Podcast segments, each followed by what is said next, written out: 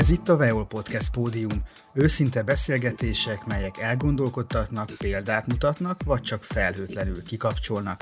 A mikrofonnál Komanicki Zoltán.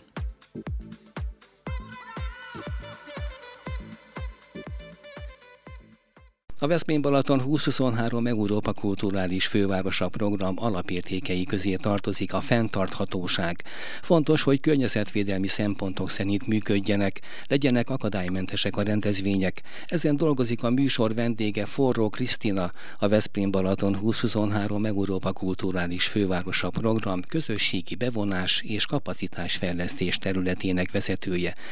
Üdvözlöm, köszönöm, hogy elfogadta a felkérésemet az interjúra. Üdvözlöm én is, és én is köszönöm a meghívást. Horizontális célok vezető projektmenedzsereként is ismerhetjük Forró Krisztinát. Melyik a találó belnevezés, és egyáltalán van-e köztük valamilyen lényeges különbség? Különbség nincsen, azt mondanám, hogy a horizontális célok, vagy más néven alapértékeink, azok mind beletartoznak a kapacitásfejlesztésbe, tehát ez ennek egy ilyen kisebb csoportja. A horizontális, illetve alapértékek közé tartoznak az akadálymentesség, a családbarátság, a környezeti fenntarthatóság és az önkéntesség. És ezek mind azt szolgálják, hogy kapacitásbővítést tudjunk megvalósítani mind a kulturális életterületén, mind a közösségi bevonásban amikre nagy szükség van az EKF megvalósítása során. Igen. A cél tehát tudjuk az, hogy látogató és gyerekbarátok akadálymentesek legyenek az EKF rendezvények, programok, sok minden belefér ezekbe a gyűjtőfogalmakba. Hogyan lehetne mindezt közelebb hozni a hallgatóhoz? Látogató barátság alatt azt értjük, hogy gondolunk itt minden látogatóra, aki érkezik hozzánk, legyen akár idős vagy fiatal, egyedülálló vagy nagycsaládos, kiscsaládos, bármilyen fogyatékossággal élő, külföldi, Um, úgyhogy itt mindenki, aki látogatóként um, jön hozzánk vendégségbe, vagy um, hosszabb időre, ők mind uh, beletartoznak, és ugyanígy beletartoznak azok is, akik itt élnek már évek óta, tehát ezért is nagyon fontos, hogy nem csak a turistákra gondolunk, hanem az itt élő közösségre is. Családbarátság az ennek egy ilyen szűkebb köre, tehát azok a családok, akik kisgyerekkel érkeznek egy-egy programra, őrejük is gondolunk, és itt nem feltétlenül arra kell gondolni, hogy minden fesztivált gyerekfesztiválnak meg kéne reformálni, hanem arra gondolunk, hogy sokan vannak, akik kisgyerekkel érkeznek akár egy jazz koncertre, vagy egy romkoncertre, és a kisgyereknek mondjuk nincsenek külön igényei, csak ott lenne a, a szüleivel, úgyhogy itt akár egy-egy hangtompító fültok, vagy egy ilyen külön kis kialakított tér, ahova ők el tudnak vonulni, akár a gyereket tisztába tenni, ez már mind a családbarátságot szolgálja. Vagy vannak olyan kezdeményezések, amik azt segítik, hogy mondjuk, ha egy kisgyerekes család uh, szeretne elmenni egy kiállításra, akkor nekik egy kicsit más az időbeosztásuk, amikor a gyerek ébren van, amikor el tudnak menni, tehát itt egy mondjuk egy ilyen alternatív uh, nyitvatartási idő az már is a családbarátságot szolgálja. Környezeti fenntarthatóságnál sokan összekeverik azt, hogy fenntarthatóságként hívják ezt a fogalmat, de mi fenntarthatóság alatt nem csak a környezeti fenntarthatóságra gondolunk, hanem a társadalmi fenntarthatóságra is, illetve a gazdasági fenntarthatóságra is. Tehát amikor arról beszélünk, hogy fenntarthatónak kell lennie egy-egy programnak, vagy egy-egy kezdeményezésnek, akkor itt arra gondolunk, hogy egyrészt gondoljon a környezetére is, tehát akár a szelektív hulladékgyűjtéstől kezdve a, a minimális környezetterhelésre gondolunk, de társadalmi fenntarthatóságot is értünk ez alatt, ez pedig a a látogató barátság már megint be, bevonódik ebbe, vagy pedig, hogy hosszú távon élő maradjon egy-egy kezdeményezés. Mm, a gazdasági fenntarthatóságát pedig arra gondolunk, hogy nem jó, hogyha elszállunk egy-egy programtervel, akár anyagilag, akár megvalósításban. Itt is fontos törekedni a józan, gazdaságosságra és józan a józan tervezés fontos. Igen, igen, igen. És még az önkéntességet hadd említsem meg, ugye az is az egyik alapértékünk, erről tényleg nagyon sokat tudok beszélni, úgyhogy beszéltünk részletesebben is később. Ez így is egy fontos érték. Magyarországon eléggé elmaradott az önkéntesség kultúrája, úgyhogy ez is egy kitűzött cél, hogy ott legyen a szemünk előtt, amikor programot megvalósítunk. Hát önkéntesség tekintetében biztos, hogy forradalmi újat hozott az LKF, mert nevet is kaptak például. Igen. Európa szerte híre ment ennek, és jönnek is külföldről is az önkéntesek, de Bizony. akkor erről majd valóban később. Még visszatérve a látogató gyerekbarát, akadálymentes fogalmakra, az akadálymentesítéshez például elég komoly anyagi forrásokat is meg kell időnként mozdítani, ha valóban azt akarjuk, hogy a kerekesszékes is be tudjon gördülni egy-egy helyszínre, vagy például valóban a különböző kiegészítő eszközök, ezekkel hogy áll az EKF? Ugye az EKF program megvalósításáról tudni kell azt, hogy van egy mag csapat és nagyon sok pályázó. Tehát a programoknak a nagyon nagy százaléka pályázati úton valósul meg, és az akadálymentesítés is olyan, mint a környezeti fenntarthatóság, hogy azzal szembesültünk, hogy nem tudjuk rögtön elkezdeni azt, hogy akkor melyik rámpát használd, vagy melyik jelnyelvi tolmácsot milyen programra hívd. Vissza kell lépni hármat, és a szemléletformálással kezdeni. És korábban beszéltünk arról, hogy hatalmas célokat tűztünk ki, a csillagokat is le akarjuk hozni az égről, de erre ez az egy-két-három év, ez nem elég. Tehát Magyarországon nagyon el vagyunk maradva az akadálymentesség témájában, kezdve ott, hogy már amik uh, Európai Uniós forrásból megvalósított fejlesztések, ott is sokszor nem logikus egy-egy uh, rámpa meredekség, vagy egy ajtónyitási lehetőség, és um, én ezzel úgy mélyebben most kezdtem el úgy igazán foglalkozni, és tényleg az a legfontosabb, hogy mindig leüljünk az érintettekkel, és beszéljünk velük, hogy amúgy mi az, ami tényleg fontos, és mi az, ami észszerű, és ez alapján hajtsuk végre az akadálymentesítést. És akadálymentesítésnél ugye sokan arra gondolnak, hogy a kerekes székeseknek akadálymentesítünk egy-egy beáratot, egy-egy programot, de amellett még ott vannak a halássérültek, látássérültek, az autizmussal élők, és még sorolhatnám. Tehát nagyon sok célcsoport van, akiknek különböző módon kell akadálymentesíteni, viszont azt meg fontos látni a program megvalósítói oldalról, hogyha mondjuk egy kerekesszékesnek elérhetővé teszek egy bejáratot, egy büfépultot, egy mosdót, akkor az elérhetővé válik egy csipőprotézisesnek, egy idősebbnek, egy gyereknek is, tehát nem csak egy bizonyos szűk célcsoport az, aki érintett. Vagy ugyanígy mondjuk a kommunikációs akadálymentesítésnél sokszor van az, hogy hosszú feliratokkal magyaráznak meg egy-egy programot, vagy egy-egy leírást, és szoktuk azt mondani, hogy egyszerű kommunikációval szintén lehet akadálymentesíteni, ikonokkal, és ezzel megint az van, hogy akkor nem csak mondjuk az autizmussal élőknek lesz akadálymentes egy-egy kiállítás, vagy egy-egy programleírás, hanem a gyerekeknek, vagy a külföldieknek mondjuk az ikonokkal.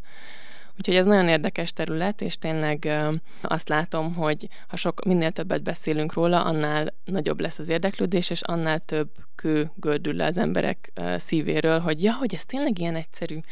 És igen, nagyon sok anyagi ráfordítást is igényel, de sokszor az észszerű megoldások, vagy az, hogy beszélünk az érintettekkel, rávilágítanak arra, hogy nem kell milliókat fordítani egy betonrámpára, hanem lehet vásárolni egy mobilrámpát, és mondjuk három kávézó használja együtt, és megosztja, és amikor éppen jön egy olyan, akinek szüksége van rá, akkor használják, és kész. És tényleg azt látom, hogy azok, akik érintettek, valamilyen fogyatékossággal élnek, vagy ilyen gyereket nevelnek, ők rendkívül hálásak minden egyes erőfeszítésért. Ez olyan például mondjuk, hogyha az ember Franciaországba megy, és valahogy kinyögi azt, hogy bonjour, akkor már is nagyon odaadóak lesznek a franciák, és akkor már nem kell franciául beszélni tovább, hanem angolul is jó lesz. És hogy, hogy kicsit ez van akár a, tényleg minden ilyen ö, emberrel, hogyha egy kicsit nyitunk a felé, vagy látják, hogy szeretnénk megpróbálni, és szeretnénk tenni azért, hogy ők is részesei lehessenek a programjainknak, akkor már is ott vannak és segítenek, hogy hogyan tudjuk ezt megcsinálni. A téma rendkívül ágazó. Gondolom, hogy jó sok szakember kell ehhez, hogy, hogy mindezt kordában lehessen tartani és koordinálni lehessen. Mekkora ez a tím, és kikből áll? Igen, a csapat, az, az EKF csapaton belül én vagyok az, aki ezzel foglalkozom, viszont külső szakértőket hívunk meg azért, hogy egy-egy programot fejleszteni tudjunk. Itt Veszprémben, Veszprém megyében nagyon sok nagyon jó és nagyon lelkes és lelkismeretes szakértő van.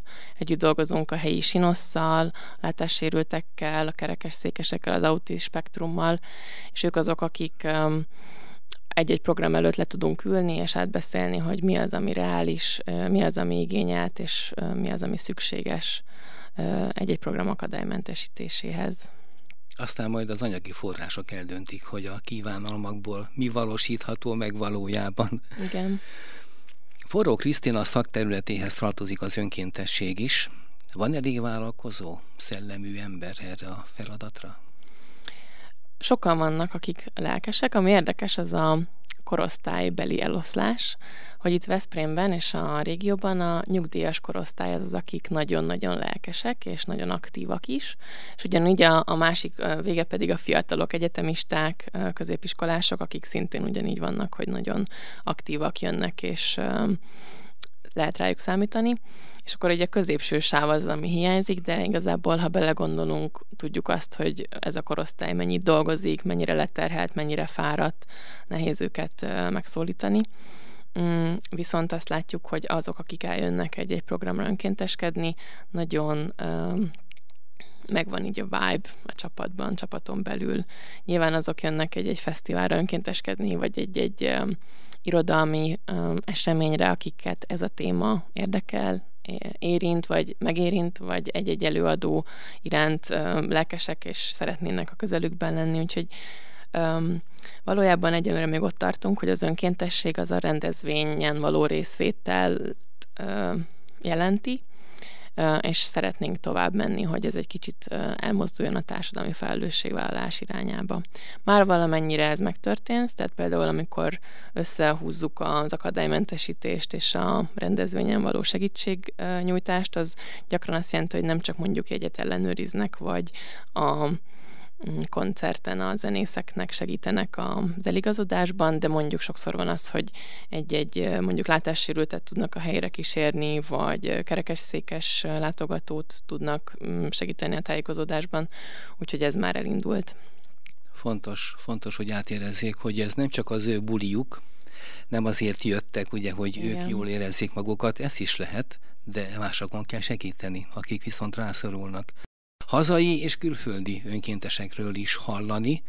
Mik a tapasztalatok külföldről, hogyan érkeznek uh-huh. ezek a munkatársak? Külföldről uh, úgy tudnak hozzánk jelentkezni az önkéntesek, hogy mindig uh, egy adott időszakra hirdetünk meg egy rövid távú önkéntes programot, és ezek általában um, fiatalok, ilyen egyetemista korosztály uh, érkeznek hozzánk, és mondjuk két hétig vannak itt, és ez egy ilyen 20 fős bázis, akkor Európa minden országából érkeznek. Általában azt szoktuk, amikor felkészülünk egy-egy ilyen mm, két hétre, hogy megnézzük, hogy mik azok a programok, amik mondjuk kiemelt uh, számú nemzetközi önkéntest tudnak foglalkoztatni, és most a, pont itt vannak a héten még azok az önkéntesek, akik amúgy a az utcazene fesztiválra érkeztek.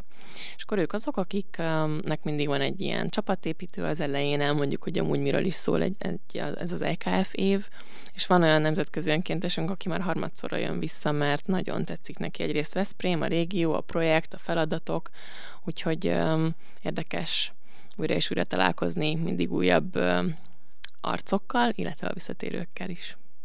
Van olyan náció, amely különösen kitünteti figyelmével az LKF-et? Van olyan ország? Mhm. A spanyolok például spanyolok. szeretik, mert azt nem említettem, hogy van, vannak ezek a rövid távú nemzetközi önkéntesek, de van hosszú távú programunk is, ami azt jelenti, hogy egy évre érkezik hozzánk egy-egy külföldi um, hallgató, és akkor voltak um, Észtországból, Spanyolországból, um, és most Erdélyből van még egy lány, uh, úgyhogy ők egy évig vannak itt nálunk. Ha egy önkéntes vagy egy, egy önkéntes csapat megérkezik, ugye azt hallhattuk, hogy inkább csoportokban jönnek külföldről, tehát nem egyesével szállingóznak Veszprémbe vagy a régióba. Milyen feltételeket tud adni az LKF? Szállásolás, ellátás, van itt valami segítség számukra? Igen, igen, bérelünk egy lakást nekik, úgyhogy ez abszolút egy ilyen um, a belvárosban lévő kis, jó kis lakás. Van, van mentoruk, amikor itt vannak az alatt az idő alatt, és elég komoly szabályozás tehát ez nem egy EKF program, ez egy Európai Uniós pályázat útján megvalósuló nemzetközi projekt. Van egy önkéntes koordinátorunk, aki csak velük is tehát hogy velük foglalkozik kiemeltem, és ezért fontos az, hogy akik ide érkeznek, ők mindig kitöltenek egy olyan jelentkezési lapot, ami alapján meg tudjuk nézni, hogy mik azok a területek, amik az ő fejlődésüket szolgálják. Um, és akkor így volt a lány, aki például HR, um, HR-t tanult az egyetemen, és neki inkább ilyen közösségi programokat tudtunk adni. Ő például pont egy spanyol lány volt, Mm, angolul, spanyolul dolgozott, de hogy itt ugye nagyon jó iskolák vannak Veszprémben, velük is együtt tudtunk dolgozni, és um, tényleg e, folyamatos a kommunikáció ezekkel a hosszú távon ide érkező önkéntesekkel. Akik pedig e, rövid távon vannak itt, ők ugye így csoportként vannak kezelve, és akkor nekik mindig egy ilyen nagyobb panziót, vagy valamilyen lakóhelyet foglalunk le, akár legyen az hostel az újonnan föl, fölújított Rutner házban voltak például az előző csoport, és akkor ő nekik az étkezésük is meg van oldva, le van szervezve, a tömegközlekedés jegyűkat is biztosítva van, tehát úgy vannak kezelve, mint a hímes tojások, hogy azért úgy jól érezzék magukat, és tényleg vigyék a jó hírünket. Fontos, fontos célcsoport. Bizony.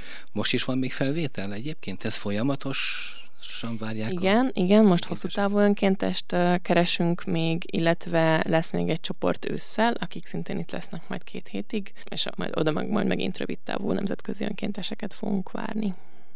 Mit kell tennie annak, aki most ezt a beszélgetést hallva arra gondol, hogy már pedig ő önkénteskedni akar az LKF-nél? Kit keressen? Forró Krisztinát, de hogyan? Igen, érdemes a ragyogók honlapot megkeresni, Ragyogóka a neve az önkéntes csoportunknak, és ott ez a honlap ez fel van töltve, frissítve van folyamatosan a programokkal, ott tud bejelentkezni egy-egy programra, és ahhoz, hogy nálunk önkénteskedjen, fontos, hogy egy önkéntes szerződést kell aláírni, ez egy magyar szabályozás, ezzel ő is védve van, meg a szervezet is, és így be tud hozzánk jelentkezni, akkor bekerül egy ilyen nagy csoportba, és akkor utána pedig minden egyes programnál újra és újra meghirdetjük, hogy ki az, aki szeretne jönni egy adott eseményre, és akkor részt tud venni rajta. És mindig látja, hogy milyen feladatok vannak, mik a lehetőségek, ki tudja választani, mi az, ami neki tetszik, vagy ami segíti a fejlődését. Továbbra is Forró Krisztinával a Veszprém Balaton 2023 Európa Kulturális Fővárosa program közösségi bevonás és kapacitásfejlesztő területének vezetőjével beszélgetek. Bármiről is esik szó, egyre inkább megkerülhetetlen a környezettudatosság. Természetesen az LKF is zászlajára tűzte az ökológiai célokat. Ez is nagyon sok feladatot jelenthet. Hogyan indultak el ezeknek a megtervezésekor? Mik voltak az első lépések? Itt is ez volt a legfontosabb, mint a többi alapelveknél, hogy olyan szakértőket vonjunk be a gondolkodásba, akik ezen a területen dolgoznak. Ilyen szakértőnk volt például Dominus Ákos, aki a Sziget Fesztiválnak is a környezeti fenntarthatóságát segíti, vagy azon dolgozik, és nagyon jó példákat hozott, jó gyakorlatokat, és ő segített abban, hogy egyrészt, ahogy már korábban is említettem, a pályázókat felkészítsük, mentoráljuk, illetve a saját programjainkat is fejlesszük. Létrejött egy kézikönyv, ami a programmegvalósítókat segíti abban, hogy mit jelent környezeti fenntarthatóságot szem előtt tartó programot megvalósítani. Itt egészen egyszerű lépésekben le van írva, hogy mikre kell odafigyelni, mik azok az ilyen öm, alap dolgok, amik kötelezőek, és mik azok, amik jók, ha vannak.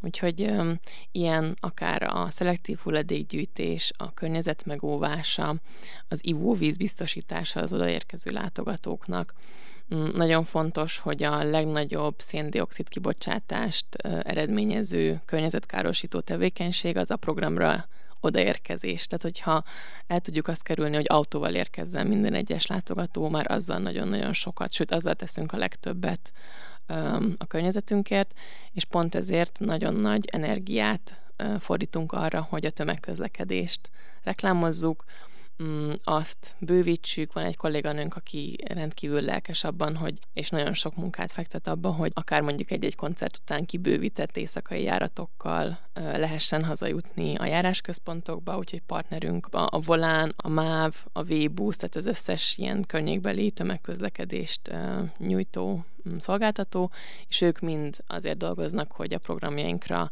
minél inkább közösségi közlekedéssel érkezzenek az emberek. Az csak habatortán, hogyha esetleg elektromos járművel tudnak közlekedni, a V-busznál is van erre nem egy Bizony. példa. Mik az ezzel kapcsolatos eredmények? Tehát valóban sikerült-e a rendezvényeken megvalósítani ezt a környezetkárosító anyagok mentesítését? A közlekedés az rendben van, azt már tudjuk ezek szerint. Igen, a közlekedés az, az nagyon jól működik, fontos, hogy jól tudjuk kommunikálni, nyilván akkor fogják az emberek használni. Apróság, de azt látom, hogy nyugaton amúgy abszolút van ennek. Nem is csak, hogy létjogosultsága, de renoméja, az a komposzt WC.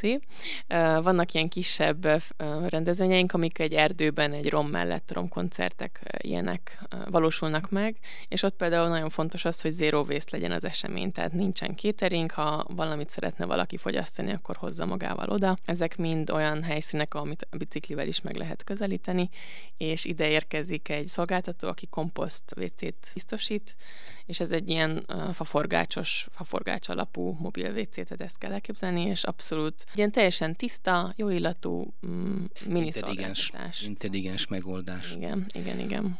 Arról is hallhattunk, hogy az EKF nem csak a rendezvényeken próbálja igazítani a környezet tudatosságot és fejleszteni, hanem intézmények, szervezetek is pályázhattak különböző forrásokra, hogyha a helyszínen az ő épületeikben valósítanak meg ilyenfajta fejlesztéseket. Igen. Ezeknek mik a kézzelfogható eredményei? Tudunk példákat mondani? Igen, nagyon sok uh, jó példa van. Um, ezt még tavaly évelején kezdtük el, hogy egy 10 hónap 10 kihívás nevű projektet indítottunk útjára. Ez úgy indult, hogy minden uh, résztvevő kulturális intézmény, beleértve akár a, a Lackó Dezső Múzeumtól kezdve a Művészetek Házán át a színházakig részt tudott venni ebben a projektben. Kimentek hozzájuk szakértők, felmérték azt, hogy itt is szó volt arról, hogy az akadálymentesség milyen szinten van, a családbarátság milyen szinten van, a környezeti fenntarthatóság, hogy valósul meg az épületen belül, és még sok turisztikai és kulturális felmérést végeztek a szakértők, és ez alapján például, hogyha a környezeti fenntarthatóságot vesszük most figyelembe, tettek olyan javaslatokat, hogy mik azok a lépések, amikkel fejleszteni tudják az épület vagy a programoknak a Mm, környezettudatosságát. És akkor itt például akár, hogyha energiatakarékos égőkre gondolunk, a szelektív hulladékgyűjtésre, a víztakarékos csapokra, tehát hogy egészen idáig elmentek a javaslatok, és az intézmények tudtak bepályázni ezeknek a szolgáltatásoknak a fejlesztésére. És hogyha valami, ez tényleg fenntartható fejlesztés. Ez nem áll meg ott, hogy 2023-ban leeresztjük a függönyt, és akkor vége az előadásnak, ez hanem ez sokáig hasznosan szolgálja majd az emberek érdekeit. Mik a tapasztalatok egyébként? Mennyire vevők a fenntarthatósági törekvésekre, a rendezvényre látogatók, a bulizók tiszteletben tartják a kéréseket, ezeket a feltételeket?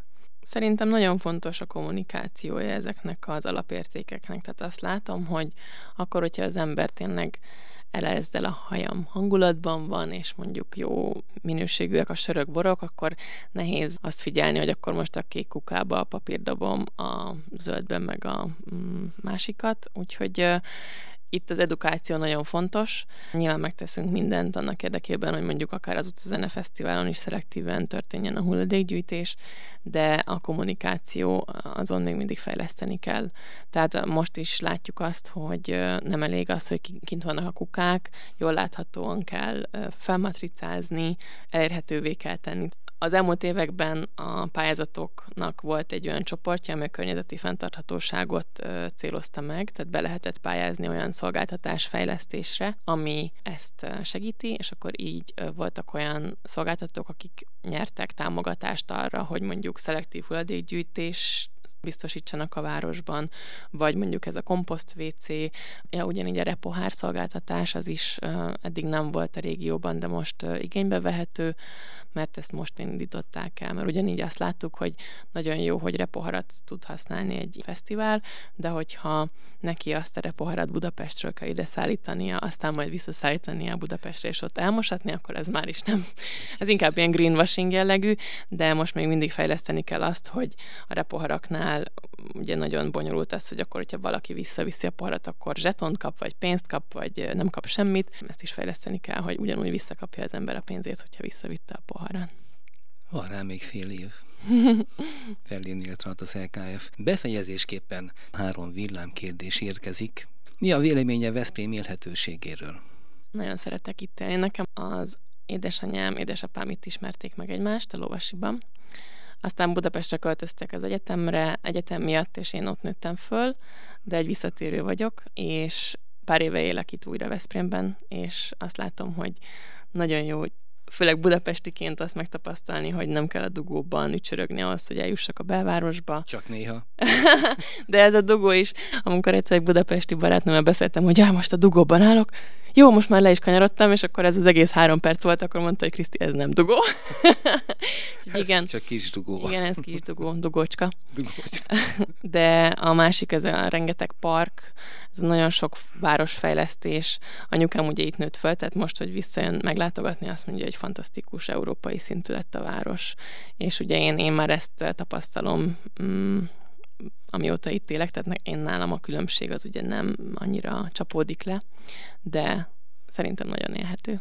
Mit gondol a város közlekedéséről? Ha már a dugókat említettük, akkor említsük ezt is összességében. Mit szól hozzá? Én alapvetően gyalog közlekedek, de amikor nagyobb távolságot kell megtennem, akkor például én nagyon szeretem a, a V-busznak az elérhetőségét.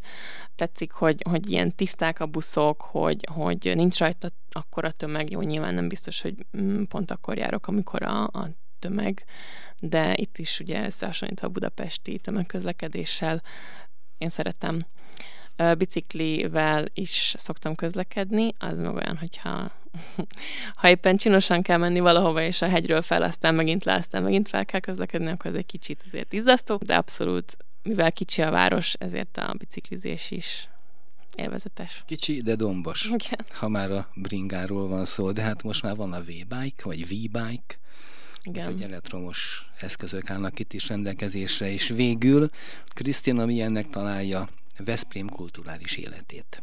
Amiatt, hogy a kulturális életben dolgozom, vagy ebben mozgok, így azért eléggé az arcomban van minden egyes program és esemény, de beszélgetve azokkal a fiatal mm, barátaimmal, akik mondjuk más kisváros, kisebb városban élnek, tehát mondjuk nem Budapesten, hanem ö, vidéki városokban, ők mind azt mondják, hogy Jézusom, mi van itt Veszprémet, ez valami fantasztikus lehet így, hogy minden napra jut valami, hogyha az ember tényleg szeretne kimozdulni. Úgyhogy ö, tényleg ez olyan, mint egy hatalmas megterített asztalt, csak azt kell megnézni, hogy mi az, amit az ember éppen kíván. Az LKF szervezői a természetes újrahasznosítható vagy újrahasznosított anyagokat részesítik előnyben, nem használnak egyszer használatos műanyagokat, megoldásokat keresnek az általuk gyártott anyagok újrafelhasználására, a helyi szolgáltatókat részesítik előnyben, ezzel sokat tesznek a környezet megóvásáért. A rendezvényeken szem előtt tartják a családok, gyerekek, fogyatékossággal élők érdekeit, vagyis mindent megtesznek a fenntarthatóságért, és azt remélik, meghozza az eredményét a fáradozás megoldásuk. Forró Krisztinának köszönöm a beszélgetést. Köszönöm. Ez volt a Veol Podcast Pódium Komanicki Zoltánnal. Hamarosan érkezik egy újabb beszélgetés, de addig is válasz egyet a korábbi interjúk közül, amely elgondolkodtat, példát mutat, vagy csak felhőtlenül kikapcsol.